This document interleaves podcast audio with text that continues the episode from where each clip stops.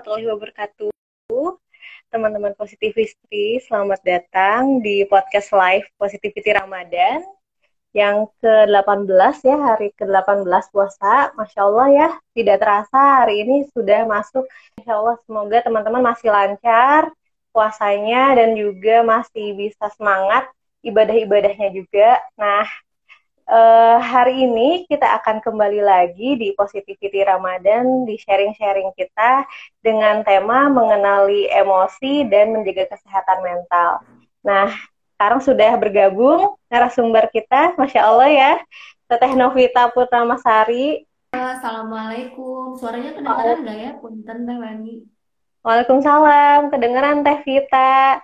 Nah, mungkin kalau uh, kita ngobrolin topik hari ini, sebelumnya saya mau memperkenalkan diri dulu ya, Teh Vita ini siapa. Nah, uh, Teh Novita Purnamasari ini adalah uh, sekarang sedang mahasiswa magister profesi psikologi ya, Teh. Ya? Mm -hmm, betul. Ya, dan juga sebagai seorang asesor di klinik memori, betul? betul. dan juga seorang ibu dari se, uh, dari satu orang anak ya yang masya Allah sekarang lagi gemes-gemes banget nih. Teh kita gimana kabarnya? Alhamdulillah sehat. Alhamdulillah. Ini gimana kabarnya? Alhamdulillah sehat masya Allah. Fisik dan sehat mental ya? Iya dong. Amin. Amin Nah ini udah nggak sabar nih, kayaknya teman-teman udah banyak juga yang bergabung. Mungkin sebelum uh, apa ke topik pembicaraan hari ini, saya pengen cerita dulu nih Teh Novita. Dan uh, teman-teman mungkin yang udah pernah ikutan kelas positivistik, kita sering ngebahas ya tentang kesehatan emosi, kesehatan mental, dan juga ini banyak banget dirasakan oleh teman-teman perempuan, terutama seorang ibu yang mana punya banyak tuntutan, punya banyak uh, apa tekanan tugas dan juga peran ya dalam menjalankan kegiatan sehari-harinya. Jadi uh, wajarkah mungkin kalau nanti ya pertanyaannya akan muncul apakah kita sering stres tuh bagian dari hal yang normal atau bagaimana mungkin Teh Vita akan menjelaskan lebih lanjut. Nah, kalau um, untuk mengawali topik yang hari ini kita bahas tentang mengenali aware juga tentang kesehatan mental. Tapi kalau dari uh, sudut pandang psikologi yang benarnya itu sebetulnya kesehatan mental tuh apa sih nih Teh Vita? Boleh mangga? Oke, Bismillahirrahmanirrahim ya. Assalamualaikum warahmatullahi wabarakatuh, teman-teman positifis. Waalaikumsalam. Tadi ya menangkap yang sudah disampaikan sama Teh Leni. Yang pertama tuh mungkin tadi terkait uh, banyaknya tuntutan ya. Apakah sebetulnya uh, kita itu sebagai istri gitu ya sebagai perempuan wajar nggak sih ngalamin stres sehari-hari gitu ya? Nah ini pertanyaannya pertanyaan yang mendasar banget dan bagus banget ya menurut saya. Karena memang stres itu adalah bagian dari kehidupan gitu. Namanya orang hidup itu tentu saja mengalami stres gitu ya. Dalam arti yang sebetulnya tidak selalu negatif tapi memang itu hal yang wajar dan uh, benar banget nih tadi kalau dikaitin sama uh, kita sebagai is jangankan dikaitin se uh, dengan peran sebagai istri maupun sebagai ibu ya sebagai perempuan aja gitu ya hmm. itu ternyata banyak penelitian yang bilang kalau kita itu lebih mudah stres itu dibandingin sama laki-laki gitu. ada banyak hasil-hasil uh, penelitian yang uh, sudah menjelaskan kenapa sih kok kita sebagai perempuan lebih uh, rentan gitu ya mengalami stres daripada laki-laki. Ternyata ada beberapa yang sudah uh, diperoleh gitu ya. Yang pertama itu terkait dengan uh, tubuh kita sendiri ya yang berbeda tentunya. Ada perbedaan hormon yang memang itu uh, hanya ada di perempuan ya yang terkait dengan uh, mom apa ya periode-periode di mana kita sebagai perempuan kan mengalami head misalnya ya kemudian juga uh, melahirkan, juga nanti mungkin ada menopause. Nah, di situ tuh terjadi perubahan-perubahan hormon yang uh, membuat kita sebagai perempuan itu ternyata memang lebih mudah stres. Nah, selain itu juga yang lainnya tadi udah disebutin juga nih sama Teh ini terkait dengan tuntutan lingkungan. Karena ternyata sebagai perempuan tuh wah luar biasa ya tuntutan lingkungan ke kita. Harus uh, jadi bisa bisa multitasking, bisa segala hal gitu ya kesannya dituntut oleh lingkungan. Itu juga membuat kita lebih uh, rentan terhadap stres gitu. Terus juga ada yang uh, mendapatkan hasil dari penelitiannya bahwa ternyata perempuan itu lebih uh, apa ya, lebih tidak memperhatikan kesehatan fisiknya kalau dibandingin sama laki-laki.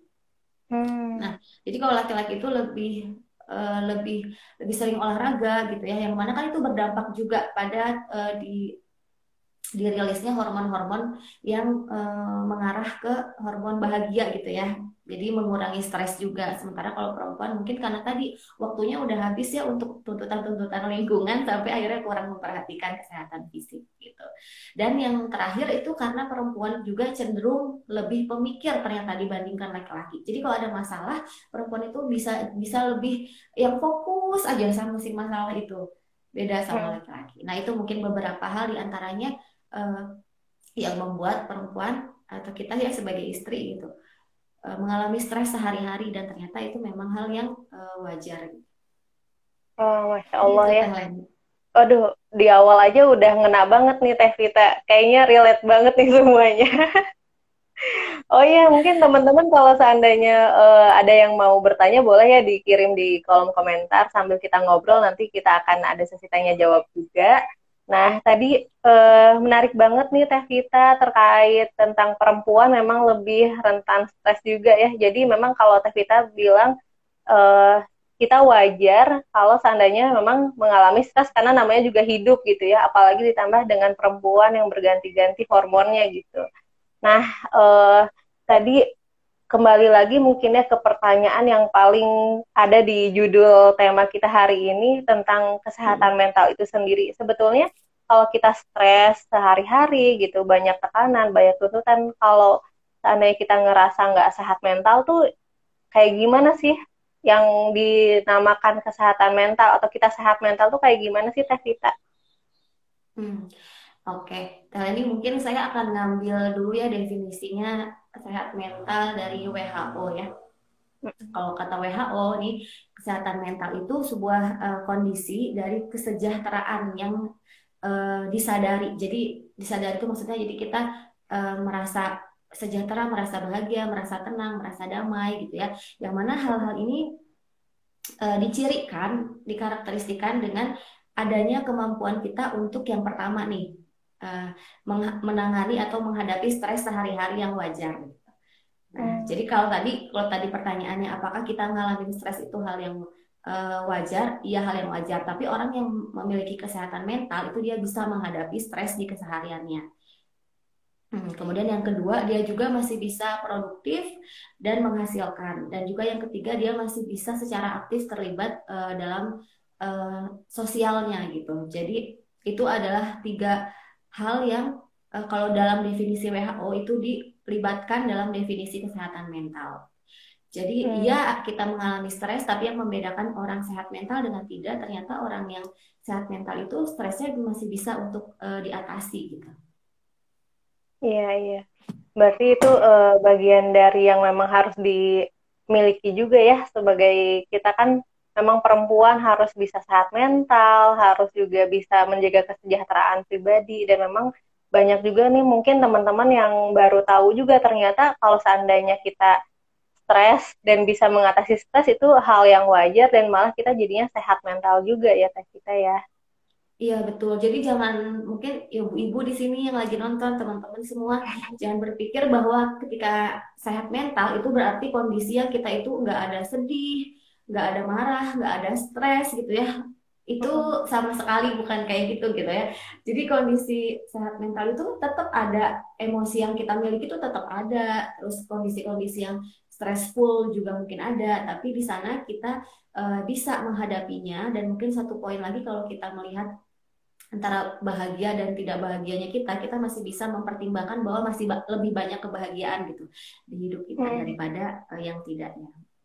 Jadi bukan kondisi yang benar-benar ideal tanpa masalah ya, tapi terkait kondisi yang memang sehari-hari pasti ada masalah ya ibu-ibu apalagi nih yang udah ada baby mungkin di rumah udah ada anak ya nggak mungkin tuh nggak jadi masalah udah beres-beres rumah nih misalnya teh ini tahu-tahu nggak lama ya. ya udah berantakan lagi ya Iya pasti ya kalau apalagi anaknya anak masih balita kan aktif-aktif banget lagi senang-senang main banget.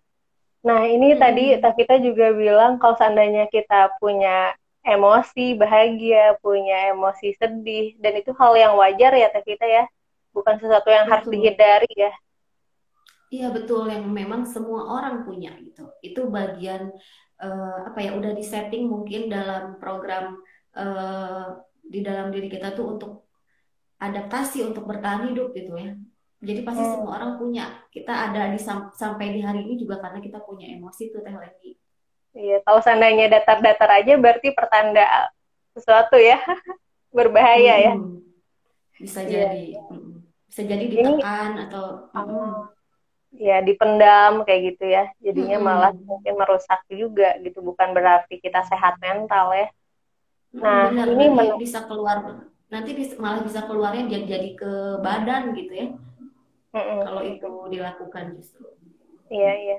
Ini eh, juga saya mewakili teman-teman ya mungkin yang merasakan kalau seandainya kita kalau bahagia bahagia banget gitu, tapi kalau sedih sedih banget. Sebetulnya ada kadar tertentu nggak sih kalau seandainya kita masih di eh, tahap wajar nih. Kalau seandainya kita sedih ya wajar itu sedih, tapi ada nggak sih kalau kita memang lagi nggak sehat gitu. Kayaknya ini sedihnya udah eh, nggak wajar dan kita harus cari pertolongan tuh kayak gimana sih bedanya apa yang membedakan kita itu normal gitu ya merasakan eh, emosi yang normal atau memang kita lagi nggak baik-baik aja itu ada yang bedanya nggak sih? Hmm, oke. Jadi kalau terkait tadi ya, eh, sebetulnya kan emosi kita itu subjektif ya. Jadi eh, masing-masing mungkin ngerasa, duh happy banget, tapi orang lain mungkin ngelihatnya, oh dia happy, tapi nggak nggak nyebutin dia happy banget karena itu suatu eh, kondisi yang subjektif gitu. Eh, dan ya bisa aja orang ngerasa eh, happy banget atau sedih banget dan itu eh, ya sah-sah aja. Tapi kenapa seseorang itu bisa jadi nampak eh, wa- apa ya normal atau tidak normal itu sebetulnya bisa kita kaitkan ke cara dia mengekspresikannya mungkin yang pertama ya sama yang kedua ke dampaknya gitu. Jadi mungkin ada orang yang dia sedih, tapi dia tahu nih situasi untuk dia mengekspresikan sedihnya di mana gitu ya. Gak mungkin kan misalnya, eh, ya bukan gak mungkin, tapi mungkin maksudnya eh, nggak normal kalau misalnya orang nih ya eh, seusia kita udah dewasa gitu ya, udah jadi istri, kemudian mengekspresikan kesedihannya di tempat umum misalnya, yang akhirnya dampaknya menjadi masalah. Nah, itu mungkin beberapa indikator yang bisa mm, kita jadi nilai apakah emosi kita itu sebetulnya normal atau nggak normal. Saya terlalu bahagia, saya terlalu sedih. Eh, kalau penilaian subjektifnya silahkan saja, tapi kalau mau melihat normal atau tidak normalnya, silakan teman-teman pertimbangkan bagaimana sih teman-teman mengekspresikannya yang pertama dan apa dampaknya gitu. Karena kalau misalnya masih mm, mengekspresikannya secara wajar dan dampaknya juga positif, itu masih bisa dikatakan normal. Nah, mungkin kalau teman-teman yang lain ada yang eh, nggak sepakat dan mau sharing juga boleh banget buat ketik di kolom apa tuh kolom chat ya. Iya boleh. boleh. Aduh. Ini ini eh, menarik banget ya kalau kita ngobrolin tentang emosi dan juga bagaimana cara kita mengekspresikannya ya. Apalagi nih kalau kita eh, mengalami sehari-hari lah ya pasti eh, banyak juga yang kalau seandainya kita lagi emosi tuh pengennya meledak-ledak kan, pengennya tuh marah-marah ke siapa-siapa gitu atau bahkan ada yang bawaannya ngeluh terus gitu. Kalau kita ngobrol sama suami kok yang keluarnya keluhan gitu. Nah, itu kan kayaknya kita juga mungkin ada yang merasa bersalah ya. Pasti ya kalau kita marah-marah sama orang tuh kayak aduh, eh, kok harus marah-marah? Kok jadi anakku jadi sedih misalkan kayak gitu. Jadi emang sebetulnya kalau seandainya kita tadi marah-marah atau kita ngeluh terus, itu bagian yang kayak gimana sih kondisi yang harus eh, yang idealnya atau yang harus kita lakukan apa gitu. Hmm, Oke, Mungkin kita bisa bareng-bareng nih ya ngebayangin Iya. eh, siapa nih yang pertama kali muncul di pikiran kita pada fase perkembangan apa sih yang ketika dia punya keinginan, punya perasaan, itu dia mengekspresikannya dengan marah-marah, dengan ngambek nggak jelas gitu. Tidak bisa mengkomunikasikan kira-kira pada masa apa tuh? Boleh nih ya dijawab ya sama teman-teman Heeh. Boleh dijawab sama teman-teman. Jadi biar jadi biar ada penghayatannya juga ya Teh Leni biar bisa ngebayangin yeah. gitu. Karena sebenarnya hal itu hal yang normal ketika ada di usia tertentu gitu. Tapi menjadi tidak normal ketika ada di usia tertentu juga gitu. Karena uh, sambil nunggu yang jawab, saya jadi yeah. ikutan jawab juga ya. Karena misalnya ya pada anak-anak ya, masa anak-anak itu mereka belum bisa meregulasi emosi. Jadi mungkin yang pertama mereka tuh belum kenal sama emosi mereka mereka nggak ngerti apa yang lagi mereka rasain. Jadi kadang-kadang ketika mereka punya kebutuhan dan kebutuhannya belum terpenuhi, yang bisa mereka lakukan adalah mengekspresikannya dengan kadang-kadang tidak terkendali ya. Tadi misalnya dengan menangis, dengan marah-marah, dengan jadi ngambek gak jelas, ngeluh-ngeluh aja kayak gitu. Karena apa? Karena uh, ya tadi mereka belum bisa belum punya pengetahuan tentang emosinya, perasaannya gitu. Jadi sebetulnya kalau teman-teman ngebayangin nih betapa frustasinya kita ya sebagai seseorang bisa merasakan sesuatu tapi nggak bisa ngejelasinnya. Itu sebetulnya hal yang bisa jadi faktor yang bikin kita tuh jadinya marah-marah itu. Karena kita nggak ngerti sama apa yang lagi kita rasain. Yang berdampak juga kita jadi nggak paham sama apa yang sebenarnya kita butuhin. Gitu. Hmm, jadi jawabannya jawabannya adalah waktu fase masa kanak-kanak ya masa kecil ya tadi. Nah, jadi sebetulnya jawabannya lebih ke mungkin bisa jadi yang jadi penyebabnya adalah karena teman-teman atau mungkin yang mengalami hal tersebut itu tidak mengenali emosinya.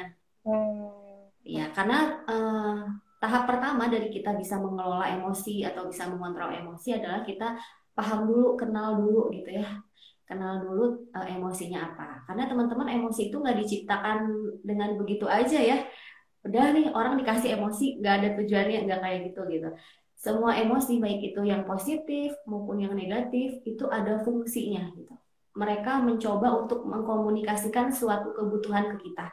Jadi ketika kita kenal emosi kita, kita bisa uh, berkomunikasi juga sama emosi kita tentang apa sih yang sebetulnya lagi mau disampaikan, ada kebutuhan apa.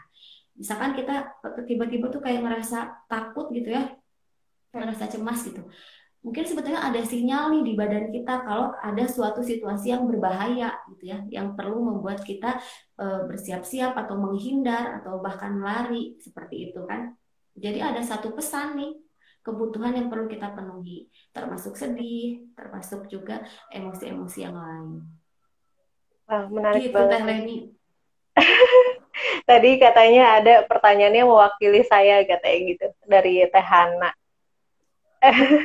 saya hmm. aku banget tuh katanya gitu, masya Allah ya. Dan emang uh, ini menarik banget ya kalau kita ngomongin tentang uh, tadi Teh Vita bilang kalau seandainya kita emosi itu punya kebutuhan khusus ya, kebutuhan sendiri yang perlu kita sampaikan. Jadi yang paling pertama adalah kita harus mengenali emosi dulu. Dan mungkin kebanyakan dari kita uh, untuk mengenali emosi itu butuh apa ya? Ya bukan sesuatu yang bisa dipelajari dengan mudah kan ya karena nggak ada pelajarannya juga di sekolah gitu. Jadi kita tahu sebetulnya ini perasaannya sedih banget apa nih gitu pesan atau kebutuhan yang kita inginkan kayak mm -hmm. gitu ya. Ini boleh ya, ya teman-teman kalau seandainya ada pertanyaan ya boleh di, dikirim di kolom komentar. Dan mungkin kalau sekarang nih misalnya ibu-ibu atau uh, teteh-teteh semua di sini udah mulai belajar tentang emosi, itu jangan lupa juga untuk ketika nanti mungkin udah punya anak, karena kita udah tahu ya kalau bahwa anak itu nggak tiba-tiba secara alami bisa tahu uh, emosinya apa gitu ya, itu bisa uh, pelan-pelan gitu untuk diperkenalkan.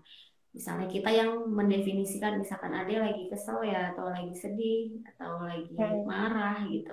Ya itu bisa jadi langkah awal nih biar nantinya mungkin sejarah ketidaktahuan kita tentang emosi itu tidak terulang juga ke keturunan nantinya.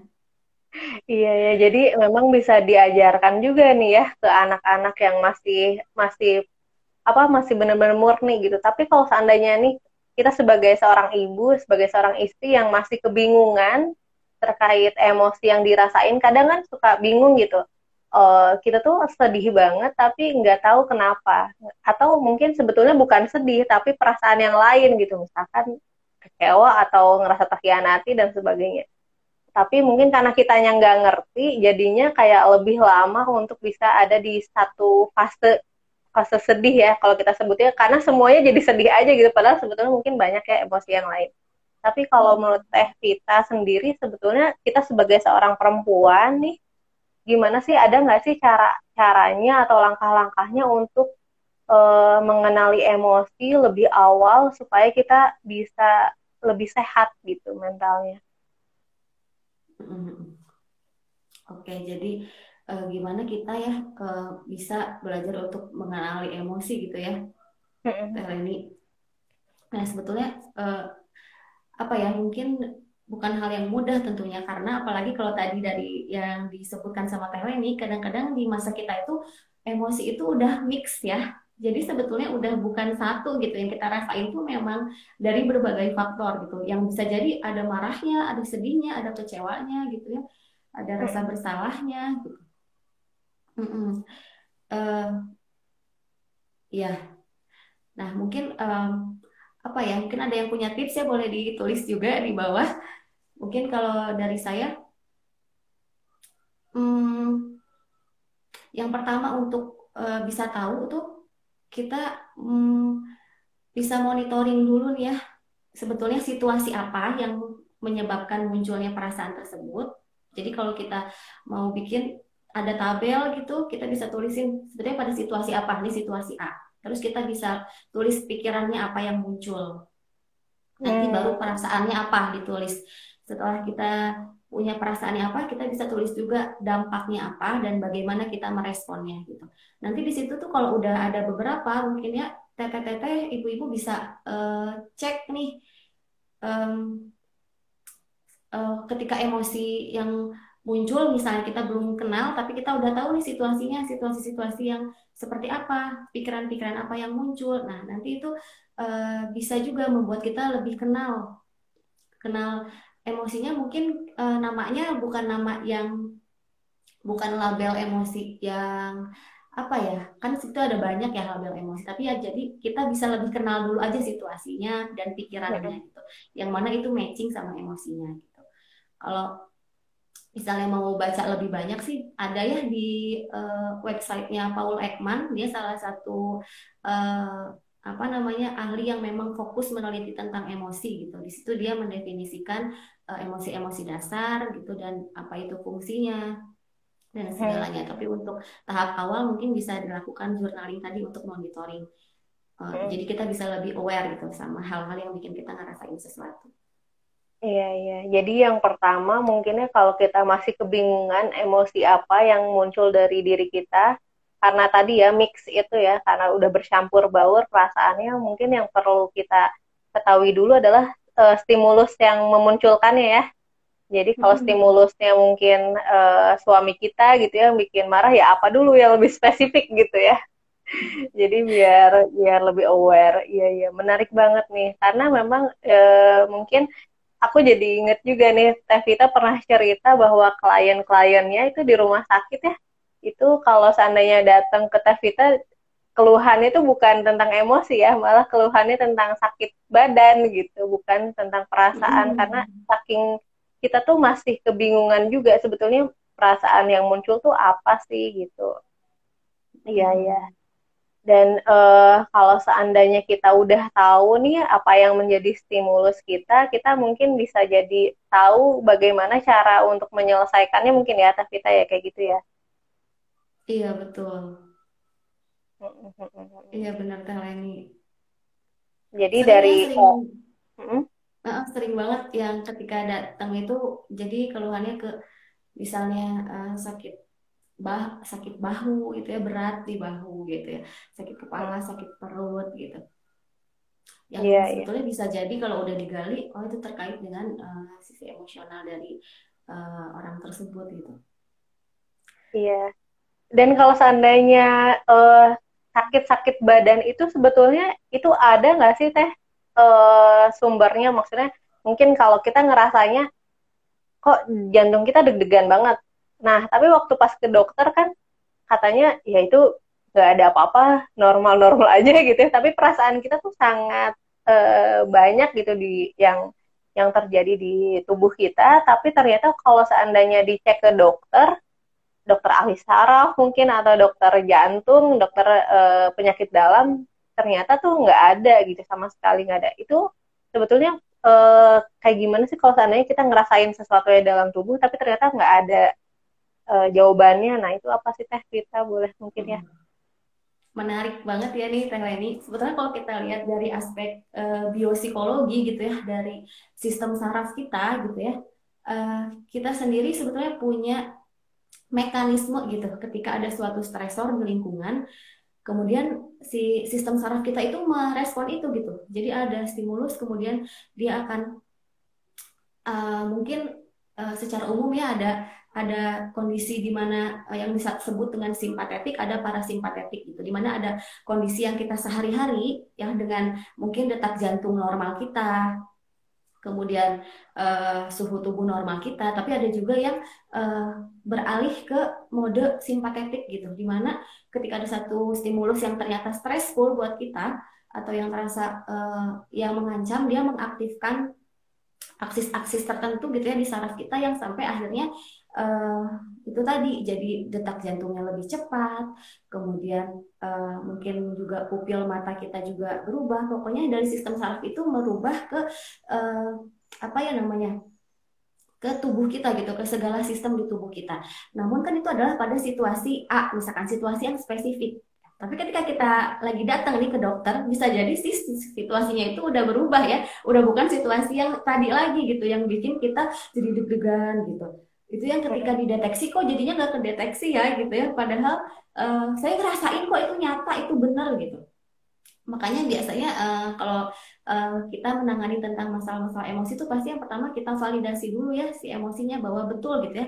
Perasaan yang dialaminya itu terjadi iya itu nyata. Jadi kadang-kadang orang merasa bahwa saya tuh beneran tapi kok pas saya ke dokter kok jadi kayak bohongan gitu ya karena nggak kedetek tadi.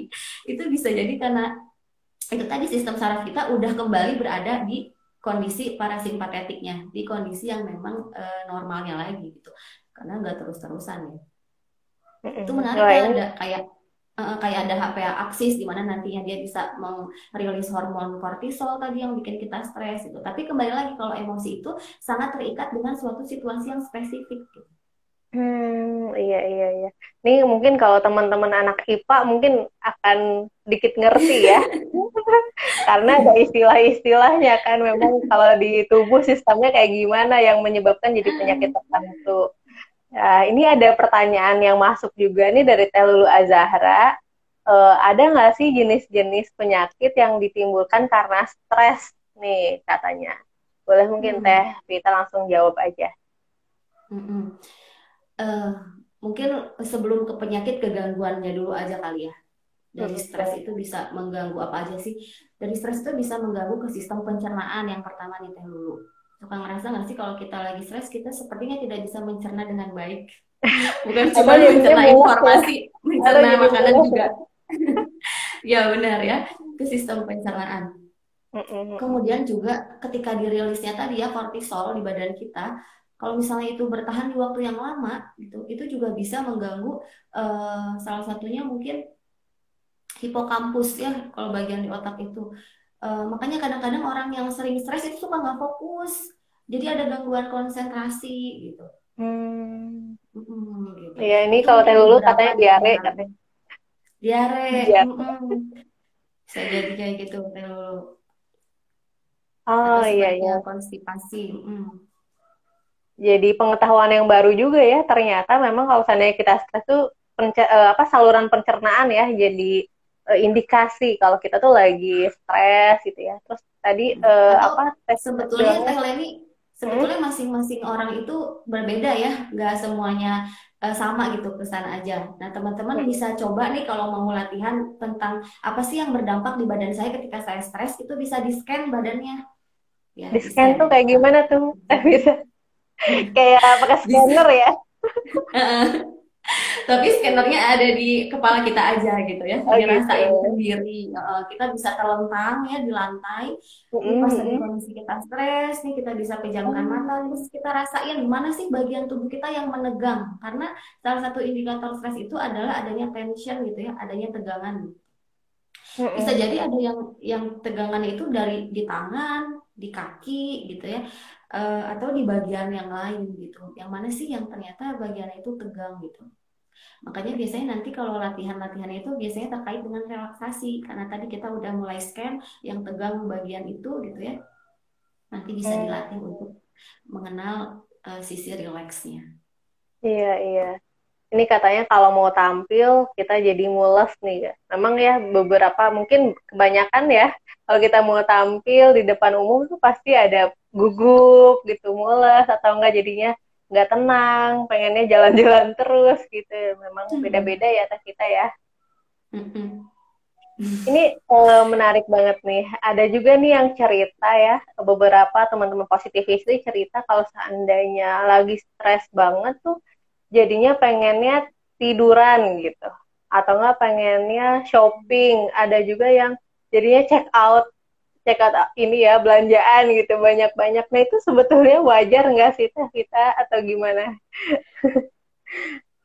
Balik lagi ya tadi kalau terkait uh, wajar atau enggaknya tergantung sebetulnya dampaknya. Sebetulnya kalau ada orang yang stresnya kemudian uh, dia copingnya dengan shopping selama sebetulnya dia punya uang dan dia bisa melakukannya gitu ya dan itu uh, ternyata menurunkan uh, tadi tension yang dia rasakan sehingga stresnya berkurang ya normal-normal aja. Tapi kan beda lagi ya kalau misalkan saya stres saya harus shopping tapi saya nggak punya uang makin-makin ya stresnya malah nambah bukan malah berkurang ya.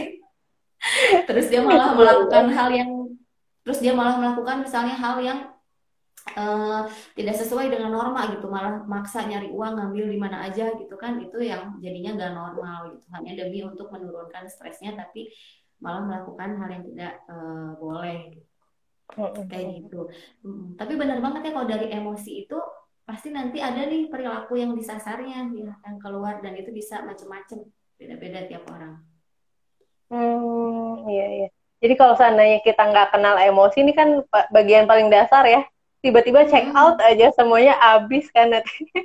Iya, itu kita ya. nggak punya, mm, itu itu benar. Itu yang perlu diwaspadai nih. Wah, saya udah mulai perlu ke psikolog misalnya. Kata Teh ya, katanya habis check out malah tambah stres. Wah, nah, ini berarti... itu dia. Bukannya rilis stres. Iya, benar. Oh, nambah stres. Berarti memang harus dicari juga ya. Sebetulnya kalau seandainya kita lagi emosi, lagi stres, eh, apa yang perlu kita lakukan tuh harus dicari ya kan. Memang hmm. caranya hmm. biar tetap aman juga, masih sehat mental juga, biar nggak tambah stres. Nah, hmm. uh, oke, okay. ini ada Teh Lulu nanya juga nih, apakah orang-orang punya kerentanan stres yang berbeda-beda atau mungkin uh, seorang tuh bisa ada yang sedikit-sedikit stres gitu ya atau uh, tapi dia bisa kok orangnya bertahan gitu walaupun stresnya tinggi tekanannya tinggi tapi dia tetap masih waras gitu ya. Kalau ibu-ibu gitu ngadepin anak kan banyak aktif. Mungkin anaknya yang uh, kembar misalkan ya mungkin beda-beda ya. Tapi gimana nih Teh Vita? Apakah orang-orang orang punya kerentanan stres yang berbeda atau gimana? Ya, 100 buat Teh Lulu. Eh. orang-orang punya kerentanan yang berbeda terhadap stres itu, yang mana itu dipengaruhi oleh berbagai hal. Jadi tidak ada faktor tunggal ya seperti biasa yang menjelaskan perilaku itu tidak ada faktor tunggal dan uh, yang membuat kerentanan orang beda-beda uh, juga tidak ada satu penyebab gitu. Tapi mungkin kalau diurutkan, kenapa sih kok uh, si ibu ini mah, padahal cuman anaknya cuma nangis doang, tapi dia tuh udah yang kelihatannya teh stres banget sampai akhirnya dia teh nggak mau ke pengajian gitu kan, gara-gara dia udah ngebayangin duluan anaknya bakal nangis nih di pengajian gitu kan, sampai segitunya padahal saya mah datang-datang aja nggak apa-apa anak nangis juga. Misalkan kayak gitu ya. Beda-beda ya setiap orang kerentanan terhadap stresnya. Mungkin beberapa penjelasan nih ya yang terkait dengan hal tersebut bisa jadi hal pertama tuh uh, dari genetik ya. Ada orang-orang yang memang uh, dilahirkan lebih lebih pencemas itu dibandingkan dengan yang lain. Gitu. Kemudian yang kedua juga terkait dengan uh, faktor um, sosial mungkin ya kita bisa katakan terkait dengan stressful life event gitu. Jadi orang-orang yang memang dalam kehidupannya apalagi di masa-masa awal kehidupan gitu ya punya mengalami gitu kejadian-kejadian yang memang stressful uh, sering ataupun bertahan lama gitu. Bisa jadi itu dia lebih tumbuh dengan lebih stres daripada orang-orang uh, lainnya. Atau juga bisa jadi karena faktor belajar gitu. Karena hmm. misalkan dia melihat uh, dia melihat orang di sekitarnya ketika ada suatu stimulus itu uh, menampilkan perilaku yang misalkan kita marah-marah gitu ya langsung marah-marah nggak bisa mengendalikan emosi. Akhirnya pas besar pun uh, itu karena itu yang dilihat sehari-hari. Jadi ada banyak gitu ya faktornya yang bikin kenapa sih kok orang-orang tuh bisa beda-beda kerentanan terhadap uh, si stresnya ini. Yang kalau dia mau nambahin uh, boleh banget ya di bawah.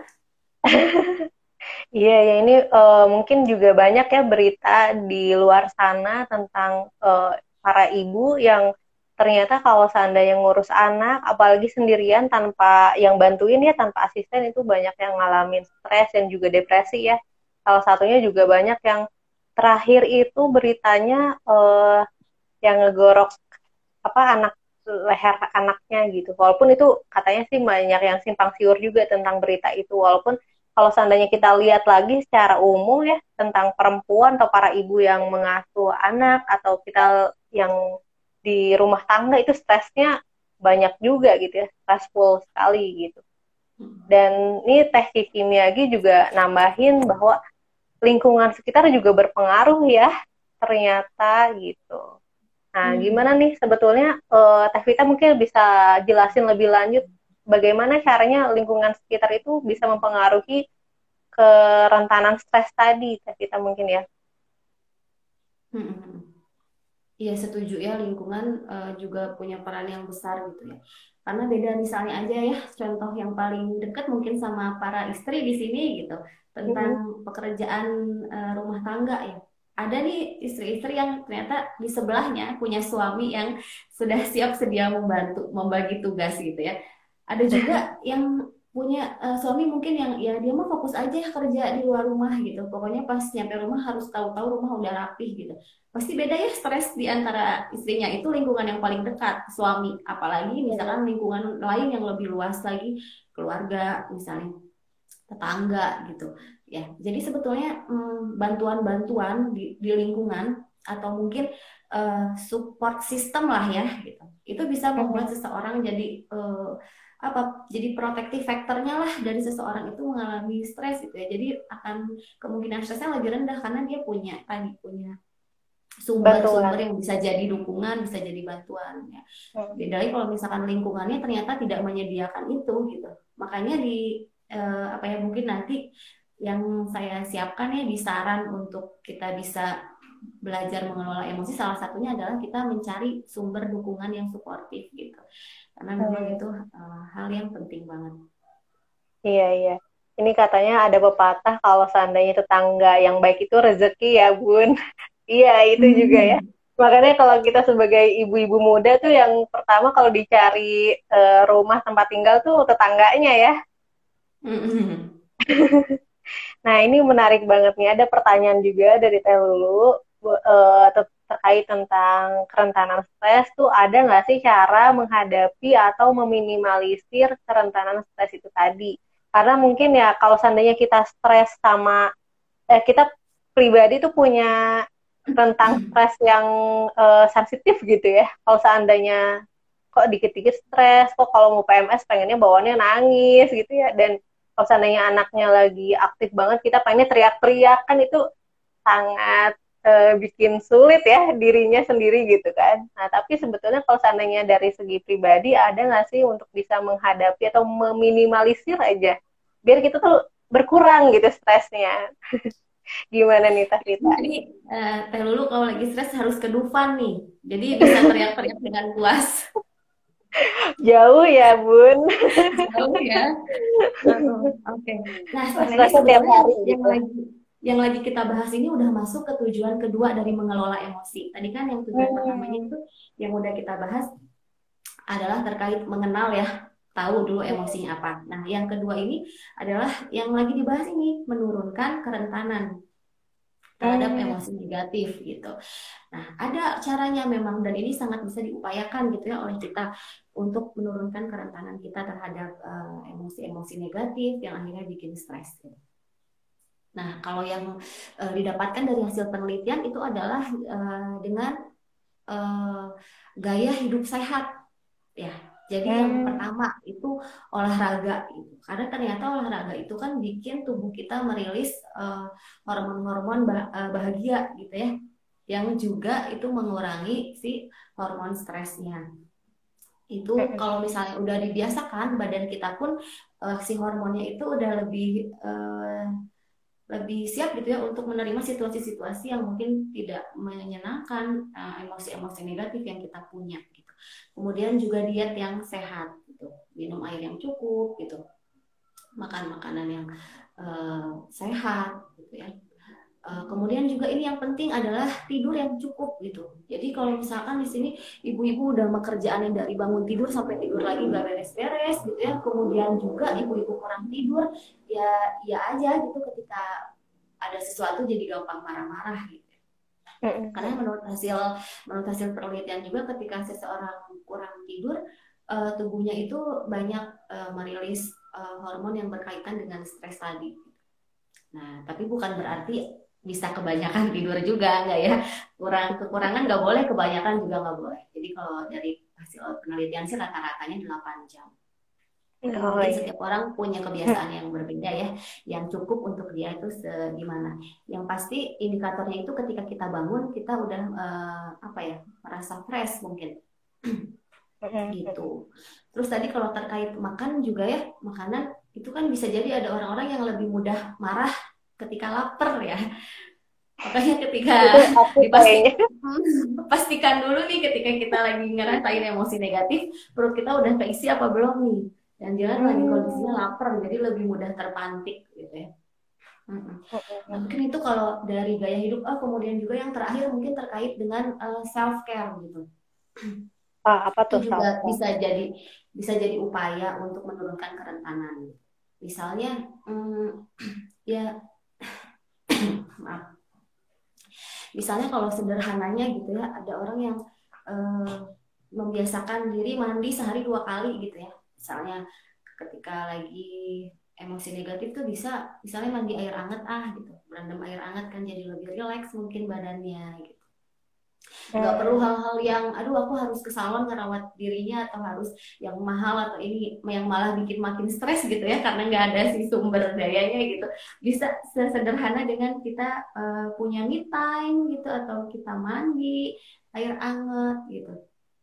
Hal-hal kayak gitu sih Teleni jadi nggak perlu jauh-jauh jadi nggak perlu jauh-jauh ke Dufan ya ternyata ya. Hal-hal sederhana bisa dilakukan ya. Betul betul ini Telia juga cerita olahraga. Wah, ini tuh olahraga tuh bagian dari apa ya? Kita tahu dan tapi kadang jadinya wacana aja gitu, Kak. Karena hmm, saking banyak saking kegiatan ya. Ya, saking sibuknya yeah. tapi jadi olahraganya malah pengen olahraga tapi nggak jadi-jadi gitu. Iya, iya bener banget. Ini bener-bener ya memang kalau kita pengen uh, mengurangi kerentanan stres juga harus diperhatikan makanan gitu ya terus pola tidur juga jangan terlalu berlebihan atau jangan terlalu kurang gitu. Dan itu sangat mempengaruhi kita untuk uh, bisa bertahan dari stres yang banyak itu gitu ya. Ini uh, boleh nih ada pertanyaan lagi bagaimana cara mengkomunikasikan emosi kepada orang lain pasangan atau anak? Oh, supaya mengerti bahwa uh, bahwa mana nih? Mana ke atas bahwa mana? bahwa kita lagi nggak baik-baik aja katanya. Wah ini teh lulu nih. Memang kita harus tahu ya bagaimana cara mengkomunikasikan ya. Tadi kan kalau yang pertama tuh mengenali emosi terus yang kedua itu e, meregulasi emosinya gimana ya. Terus yang hmm, berikut ini mau ya hmm. yang menurunkan kerentanan. Dan ini pertanyaan yang tadinya saya mau tanyain juga nih ke Teh Vita Wais tapi udah keduluan nggak apa-apa karena memang bener ya ini tuh cara komunikasi ini tuh kadang susah juga nih Tavita. Kita ngomongin uh, marah aja pengennya marah-marah gitu. Bukan ngomongin perasaan marahnya tapi pengennya uh, marah-marahnya meledak-ledaknya. Atau nggak pengennya semua orang bisa ngertiin apa yang kita mau gitu tanpa kita harus ngomong kalau bisa ya. Bisa nggak sih kalau perempuan tuh kan emang tipenya suka kode-kode ya Mm-hmm. pengennya dimengerti katanya gitu tapi gimana nih Teh Vita ada nggak caranya untuk mengkomunikasikan emosi kita sama orang lain Jadi Teh Leni ini ya cocok ya ini punya suami yang ngerti coding-codingan. Oh, yes. Karena tadi jadi lebih memahami ya. Gak nyambung gitu atau sih. Codingannya beda ya, bukan perempuan beda. tapi itu eh, komputer. Ah, benar. Oke. Nah, sebetulnya pertanyaannya masih terkait ya sama tadi yang pertama eh, terkait dengan mengenali eh, emosi. Itu bagaimana sih kita bisa mengkomunikasikan emosi kalau kita nggak kenal sama emosinya gitu. Mm, Tadi ketika ketika kita kenal nih emosinya, misalnya sedih, katakanlah sedih ya.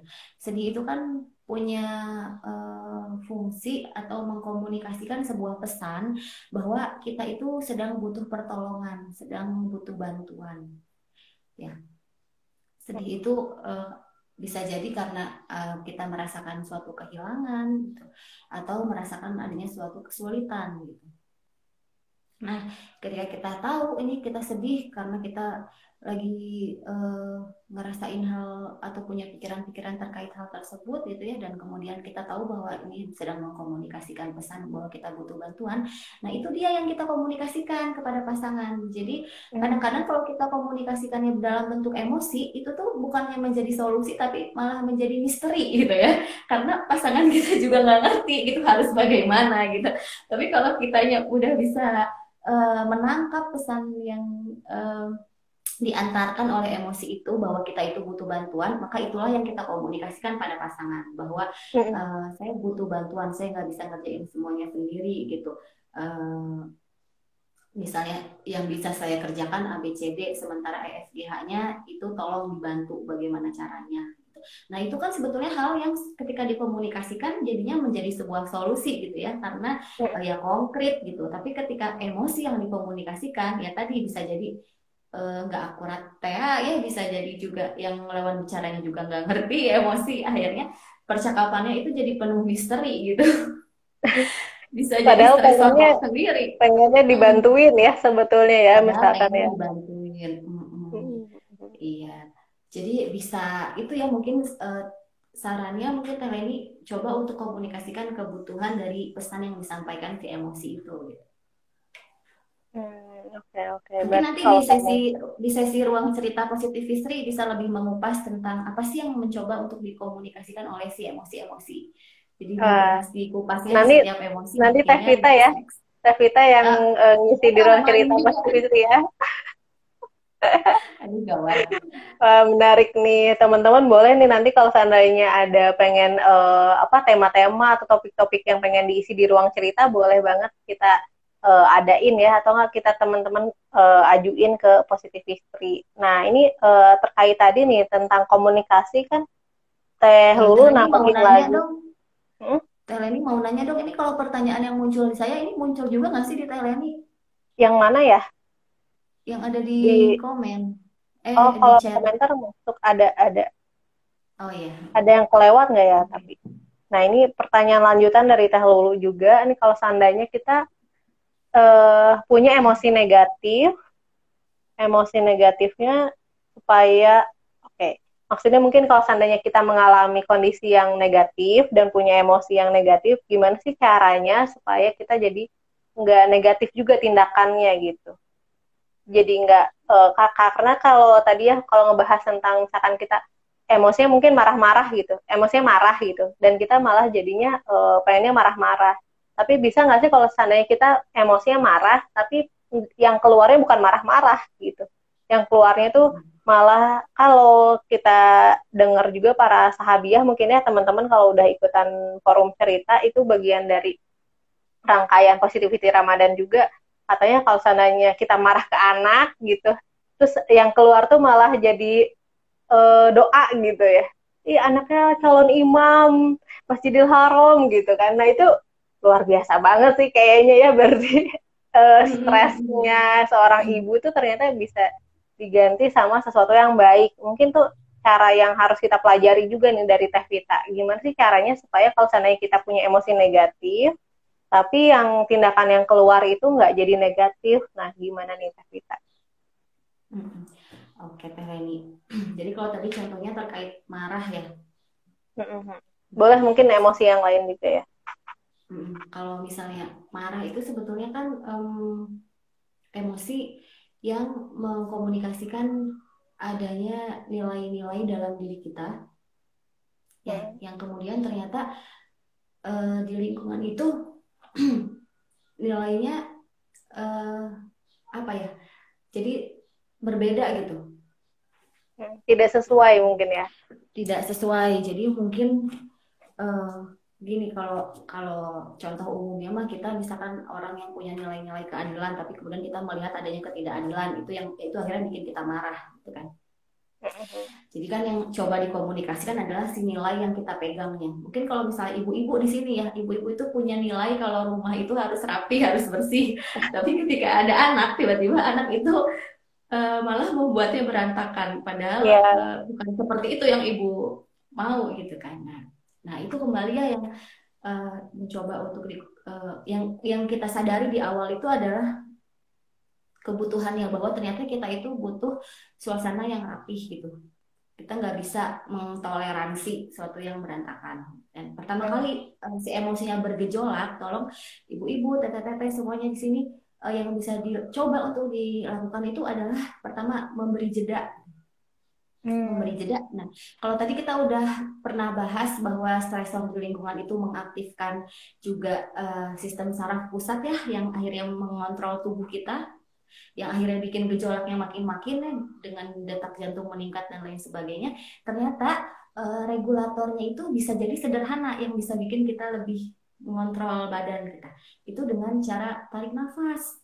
Jadi mengontrol dulu uh, pernafasannya. Jadi ketika uh, kita mulai ngerasa ini ada emosi negatif bergejolak coba kita diam dulu ambil dulu jeda dan atur nafas karena dengan kita mengatur nafas, ternyata itu juga bisa mengatur si sistem-sistem saraf yang lebih kompleks di dalamnya. Gitu. Sesederhana dengan kita atur dulu uh, nafas kita. Nah, dengan demikian kan kita sudah lebih bisa uh, tenang mungkinnya walaupun itu bukan hal yang bisa dilakukan secara instan apalagi kalau baru pertama kali. Jadi wajar aja kok kok kata si tetehnya kalau udah jeda sama tarik nafas jadi bisa tenang saya mah enggak bisa kan gitu ya. Karena nggak bukan yeah. hal yang otomatis gitu ya. Itu hal yang memang perlu dilatih gitu. Nafasnya juga berapa kali atau nafasnya juga benar atau enggak ya jangan-jangan ngambil nafasnya pendek-pendek gitu. Padahal harusnya paling nafas yang panjang kemudian ditahan dulu 7 detik kemudian dikeluarkan 8 detik gitu. Ada uh, tekniknya ya 478 misalnya. Atau pernapasan yang lain sampai ibu-ibu merasa lebih tenang gitu. Uh, atau juga mungkin tips yang lainnya yang pernah saya dapetin ya ketika uh, ikut seminar juga uh, adalah dengan uh, membayangkan awan. Katanya nih Teh Leni karena hmm. dikatakan ya kalau misalnya sebetulnya emosi manusia itu ya layaknya awan di langit gitu, yang mana sebetulnya berganti-ganti gitu ya. Kadang-kadang awan yang datang tipis, kadang-kadang awannya tebal, kadang-kadang awan mendung yang gelap, berpetir misalnya. Dan ketika kita bisa perhatiin emosi kita seperti halnya kita membayangkan lagi lihat awan, harapannya itu juga bisa bikin kita uh, sadar kalau ini tuh nggak selamanya gitu. Perasaan yang lagi bergejolak ini tuh bukan bukan emosi yang menetap tapi dia akan berganti gitu. Bergantinya itu sering kali dengan kita menampilkan perilaku lain gitu. Misalkan kalau orang lagi marah gimana sih postur tubuhnya atau ekspresi mukanya? Nah itu juga salah satu uh, yang disarankan ya oleh profesional ketika kita sebetulnya kita punya emosi punya emosi tertentu tapi kita nggak mau menampilkan emosi itu kita bisa mencoba untuk do opposite katanya menampilkan yang sebaliknya. Jadi kalau kita seolah-olah mau marah coba yang ditampilkan justru justru tersenyum gitu. Karena kalau hmm. kata para ahli sih dia dua arah ya bukan karena kita merasa sesuatu akhirnya kita berperilaku tertentu tapi bisa jadi ketika kita menampilkan perilaku tertentu muncul juga emosi yang menyesuaikan gitu itu jadi ada tiga mungkin ya Teh Leni Ya, ya, dan ini e, ternyata juga perlu dilatih ya. Ternyata yang pertama itu harus dilakukan adalah tarik nafas ya, tarik nafas yang panjang. Kalau tadi Teh Vita tuh bilang ada teknik tarik nafas namanya 478, betul ya? Mm-hmm. Jadi 4 men, e, 4 detik tarik nafas, 7 nafas. detiknya e, menahan nafas ya, terus 8 detiknya mengeluarkan. Jadi itu hmm. nafasnya cukup panjang sih ya kayaknya kalau seandainya kita latih nih teman-teman boleh dicoba juga di rumah. Terus yang keduanya adalah membayangkan awan ya. Karena emosi itu berganti-ganti jadi nggak selalu akan menetap. Jadi kita juga perlu uh, tahu kalau seandainya kita sedih hari ini mungkin ya besok akan ada namanya emosi yang lain gitu beda-beda. Dan ini sejalan banget sama uh, kita kalau dalam Islam tuh ada juga bahwa kalau seandainya mungkin teman-teman yang udah pernah dengar juga hadisnya di Rasulullah tuh pernah berkata bahwa kalau seandainya kita sedih, lihatlah langit gitu. Karena itu uh, akan membuka nafas kita, membuka dada kita untuk bisa jadi lebih lapang dan sedihnya tuh sedikit mereda gitu ya. Dan ini tuh hmm. ada juga kalau mungkin teman-teman ada yang pernah baca buku Latahzan itu termasuk yang edisi bestseller juga ya jangan sedih nah salah satu hadis yang paling nempel di aku tuh kayak gitu juga. Dan ternyata tekniknya juga bilang bahwa dengan membayangkan awan tuh jadi salah satu tips ya cara untuk kita bisa lebih apa lebih sadar lebih kenal sama emosi yang kita punya.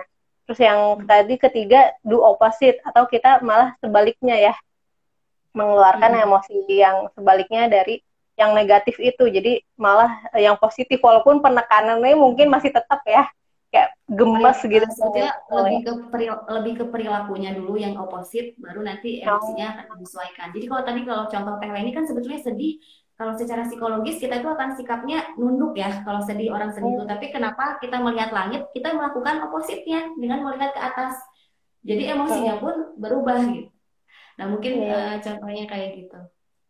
Yeah, nah itu yeah, juga yeah. nyambung loh Teh ini sama pertanyaan dari Teh Ulia Lutfiana ini ya yang dia oh, iya, nanya iya, juga di chat ya gimana caranya supaya bisa tetap tenang ketika menanggapi lawan bicara rada-rada sarkasem begitu kadang pengennya tenang tapi dalam hati bergejolak gitu. Seringnya anak juga lihat kita di posisi tersebut. Nah mungkin tadi hal-hal yang teh ini udah simpulin tuh bisa juga dicoba ya teh. Teh Ulia ini kayaknya saya bisa nebak deh siapa yang sarkasemnya Kayaknya Teo ini udah muncul nih di aku tapi nggak apa-apa mungkin ada ada yang belum muncul pertanyaannya di kolom yang aku lihat kita kita bisa ini mm-hmm. juga ya. Jadi gimana nih kalau seandainya kita ngadepin orang yang sarkasem gitu. Mungkin kalau di bahasa Sunda nyinyir kali ya, bahasa Sunda. Ya sih itu bahasa Indonesia sih. Iya kadang Kalau suka ada ada cara kayak gitu. Ini sebenarnya yang tadi Teh Leni sama kok. Ini uh, mungkin tips-tipsnya sama kayak yang tadi. Gitu. Gimana kan ini biar tetap tenang gitu ya. Tadi yang udah Teh Leni simpulin kayaknya bisa jadi jawaban. Gimana Teh Ulia? Mungkin ini sih Teh uh, kalau seandainya aku nangkepnya kayak kalau seandainya ada yang nyinyir gitu ya, ada yang bikin status misalkan atau enggak di hadapan publik kan itu kesal ya kayak pengen nge apa ya nembal apa ya kalau bahasa Indonesia pengen iya pengen ngebales ya. gitu. Pengen ngebales mungkin ya jadi kayak agak kesel-kesel. Nah itu sebetulnya gimana tuh kalau seandainya di depan publik gitu nyinyirnya atau kita jadinya uh, emosinya tuh pengen juga dibalasnya di depan publik juga gitu. Kan kalau tadi kan secara personal ya kita sendirian aja gitu. Ngambil jeda atau ngambil nafas panjang atau membayangkan awan kan kayaknya kalau sana kita lagi di uh, marah-marahin bos misalkan ya, atau lagi ada tetangga yang ngeselin nah ini kita ngebales gitu kan. Mungkin ya gitu. Mungkin ya mas oleh kayak gitu. Gimana sih caranya untuk nanggepin kalau sana itu di depan publik gitu? Uh, sebetulnya ya apa yang terjadi di luar kita hal-hal eksternal gitu ya itu nggak bisa secara langsung berdampak ke kita dan itu sebetulnya hal yang di luar kontrol ya, yang juga hmm. perlu dipisahin. Nah, hal yang sebenar-benarnya gitu berdampak ke kita itu adalah persepsi kita tentang hal yang tadi, hal yang di luar tadi gitu. Nah, mungkin kita mempersepsikannya uh, dengan negatif dan tertuju pada kita gitu ya. Uh, sehingga itu menjadi hal yang personal gitu kemudian memunculkan emosi negatif gitu dan itulah yang uh, pada akhirnya berdampak gitu. Dan balik lagi bahwa uh, kita harus bisa misahin apa sih hal-hal yang bisa kita kontrol dan apa hal-hal yang di luar kontrol kita gitu. Yang bisa kita kontrol kan pikiran kita perasaan kita perilaku kita. Yang di luar itu kita nggak bisa kontrol gitu. nah kalau misalnya hmm, merasa eh, nggak uh, nyaman gitu ya dengan kondisi tersebut. Sebetulnya ada banyak ya cara yang bisa dilakukan. Misalnya ya pergi dari situasi itu, keluar dari situasi itu. Kan kita bisa memilih, bukan kita harus ada di hadapannya dan mendengarkan sampai tamat gitu apa yang lagi dia nyinyirin gitu ya itu adalah pilihan juga salah satu pilihan uh, pilihan juga untuk mengkanter mungkin itu juga jadi pilihan tapi mungkin dengan uh, ya cara yang benar gitu ya itu juga pilihan bisa disesuaikan. Tapi kalau tadi bagaimana biar kitanya tenang itu balik lagi memang itu yang bisa kita kontrol dan cara-caranya mungkin uh, yang tadi uh, sudah disebutkan ya uh, terkait mengatur nafas memberi jeda. Jadi kita sebetulnya kalaupun ada situasi yang tidak menyenangkan atau memang lagi nggak enak gitu ya ngadepin orang yang memang kita nggak suka gitu dan sebetulnya memang bisa diabaikan aja gitu ya pergi hmm. aja gitu Bener. atau memang kalau iya lebih lebih gampang gak sih kayak gitu daripada mm. kita baper ya iya iya iya wah ini nggak kerasa banget nih tes kita kita ngobrol ternyata udah hampir setengah tujuh ya masya Allah Hah, masa sih? Oh iya, 6.20. 6.20 loh.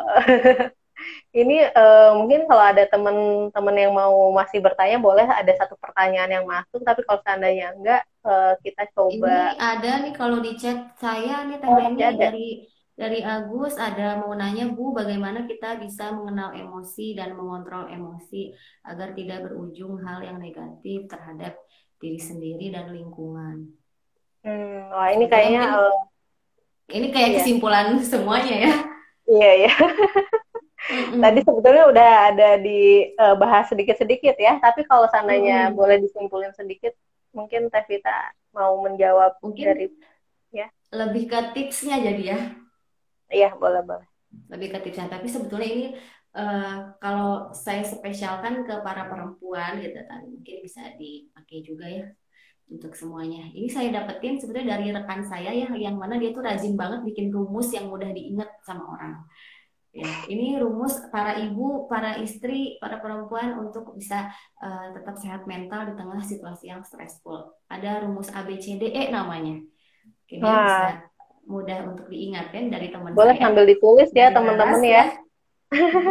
Terima kasih Laras, rumusnya saya pakai di sini. yang A, A-nya itu apa? A-nya itu adalah akui, akui, sadari dan terima gitu. Itu yang hmm. pertama ya bahwa emosi itu adalah sesuatu yang semua orang punya gitu. Dan itu hal yang normal ketika dirasakan itu ya. Jadi diakui sadari dan terima. Kemudian yang B adalah uh, buat batasan. Jadi kayak tadi nih kalau situasinya memang aduh kita tuh nggak bisa di kita tuh nggak bisa dengar orang nyinyir ya. Bisa aja kan dihindari. Atau kita pekerjaan rumah nggak semuanya sanggup kita lakuin. Bisa uh, kita batasi gitu. Yang mana aja yang bisa gitu ya uh, kita buat batasan. Ada hal-hal yang memang nggak semuanya harus kita iakan ya. Kita juga harus belajar untuk berkata tidak. Misalkan udah banyak kerjaan di rumah, tapi ada teman ngajak bukber, ya kalau itu bikin stres, ya tolak aja gitu ya secara baik-baik. Itu buat batasan. Kemudian yang C, uh, cari sumber dukungan suportif. Misalnya seperti ini uh, masuk ke positif history karena ternyata nih teteh-tetehnya bisa jadi supporter yang baik untuk eh, ibu-ibu misalnya. Amin. Mm-hmm. Yang positif Kemudian, ya. Yang D-nya adalah delegasikan tugas. Jadi mungkin nggak semuanya ya bisa kita tangani sendiri, tapi karena kita punya suami, mungkin punya anak juga, yang mana keluarga kita itu adalah satu tim kita bisa aja kan ya mendelegasikan tugas bahwa nggak semuanya harus kita lakukan. Jadi biar kita juga lebih punya waktu untuk diri sendiri. Dan yang terakhir adalah E ya, elaborasi kegiatan sehat dan menyenangkan gitu. Jadi ibu-ibu mungkin ada nih yang seneng uh, nyanyi ya udah sambil nyapu sambil nyanyi kan jadi mungkin nggak terlalu stres ya ada yang uh, senengnya apa kegiatan yang lain itu bisa diselipkan di keseharian gitu biar nggak bikin stres ya rutinitasnya itu tapi jadi rutinitas juga yang menyenangkan. Nah itu mungkin ini untuk uh, rumus ABCDE-nya tadi Teh Vita yang E-nya terakhirnya apa ya? Elaborasi. Oh elaborasi. Kegiatan yang sehat dan menyenangkan. Oke, mungkin teman-teman boleh nih ya sambil ditulis juga dicatat di catatannya tadi rumusnya A B C D E ya teh kita ya. Jadi yang A-nya itu akui, sadari, terima. yang B-nya buat batasan, terus yang C-nya cari dukungan, cari teman gitu ya, terus yang D-nya delegasikan tugas, terus yang E-nya elaborasikan ya. Masya Allah banget nih Teh Vita banyak sekali ilmunya, banyak banget tips-tipsnya yang bisa dipakai juga di rumah ya, sangat sederhana dan jadinya mungkin uh, bisa merilis stres, merilis emosi ya sedikit demi sedikit sambil juga kita belajar tentang emosi. Ini kalau seandainya uh, teman-teman uh, mungkin kita kalau seandainya udah nggak ada pertanyaan lagi kita coba simpulkan ya. Teh uh, masih ada pertanyaan nggak sih kalau di tes kita? Kalau di aku sih udah enggak. Udah enggak udah ada. selesai. Enggak ada juga. Udah selesai ya. Ya alhamdulillahirobbilalamin. Makasih banyak nih Teh Vita hmm. ilmu-ilmunya. Masya Allah banget. Nah, uh, ini juga akan jadi PR kita ya panjang waktu mungkin ya karena tadi kalau Teh Vita bilang yang penting itu yang pertama harus kita tahu adalah kita mengenali emosi, dalam berbagai situasi gitu. Jadi kalau seandainya teman-teman yang masih belum mengenali emosi, nah boleh tuh dibikin tabelnya ya. Tadi bikin tabelnya, emosinya apa, stimulusnya apa. Terus juga tadi juga sempat disinggung tentang gimana sih caranya kita me meregulasi emosi ya untuk bisa tarik nafas, ambil jeda dan lain sebagainya. Terus juga bagaimana cara mengkomunikasikannya. Nah, itu juga penting banget nih ya teman-teman kalau seandainya kita punya anak, kita punya suami, punya tetangga ataupun siapa pun yang di lingkungan kita, kita bisa mengkomunikasikan emosi-emosi kita. Terus tadi yang terakhir yang nggak kalah penting dan bisa dilakukan juga ya dipraktekkan di rumahnya masing-masing tentang gimana caranya kita bisa uh, menjaga kestabilan emosi kita ya dengan rumus ABCDE tadi. Masya Allah banget nih teman-teman ya. Kita punya banyak ilmu pagi hari ini. Semoga bisa jadi bekal juga buat teman-teman. Nah yang terakhir mungkin Tavita untuk pesan-pesannya para positivistik gimana caranya untuk menjaga kesehatan mental dan menjaga kestabilan emosi ini? Boleh Tavita mungkin pesan-pesan terakhirnya. Pesan-pesan terakhir semoga bisa ketemu lagi di acara yang lain. Oh iya dong. harus dong. untuk tips-tipsnya yang tadi ya Teh Leni, cuman mungkin untuk yang terakhir eh, apa ya untuk para perempuan, para istri, para ibu gitu. Eh, kesehatan mental itu kembali lagi ya bukan suatu kondisi yang ideal yang mana tidak punya masalah hidup gitu. Karena tidak mungkin orang hidup tidak punya masalah hidup gitu. Tapi kondisi sehat mental adalah kondisi di mana ketika ibu-ibu punya uh, masalah, punya stres, tapi tetap bisa dihadapin, tetap bisa melalui hari-hari, ya tetap berjuang gitu uh, dengan mungkin tadi uh, tips-tips yang tadi gitu ya, untuk akhirnya tetap bisa berkontribusi um, juga ke lingkungan gitu sih mungkin Teh Leni. Terima kasih ya untuk kesempatan sharingnya. Mohon iya. maaf jika ada kesalahan, jika ada kurang-kurang. Sama-sama. Alhamdulillah ya, masya Allah ya. Teh Vita, jazakumullah khairan kasiran juga buat Tevita dan teman-teman yang udah hadir, yang udah menyimak ya dari awal sampai akhir. Alhamdulillah mungkin uh, sekian positivis di podcast live hari ini dan teman-teman uh, sambil mengingatkan juga di akhir minggu ini itu ada forum cerita bersama Teh Vivi Lutia Hayati. Nanti kita akan bahas juga tentang seputar perempuan juga ya dan uh, karirnya gitu karir sebagai ibu rumah tangga dan sebagai uh, apa berkarya di kontribusi di lingkungan. Tadi Tevita juga sempat bilang bahwa kalau seandainya perempuan tuh ternyata gak mungkin punya peran yang uh, kecil pasti punya peran yang besar gitu untuk bisa berdaya di rumah dan juga di lingkungan sekitar. Semoga teman-teman bisa ikut juga hadir di forum cerita. Insya Allah ya minggu ini hari minggu jam 10 pagi. Nah uh, sekian dari kita podcast Positif Fitri Ramadan hari ini. Dan uh, sampai jumpa nanti ya yang terakhir sama Teh Feby juga ada uh, tentang mencegah demensia sejak dini nih. Ya teman-teman kalau seandainya masih penting pengen banget. tahu ya penting banget ternyata demensia itu apa dan kita akan bahas lebih lanjut sama Teh Feby. Insya Allah ya Assalamualaikum warahmatullahi wabarakatuh. Terima kasih. Waalaikumsalam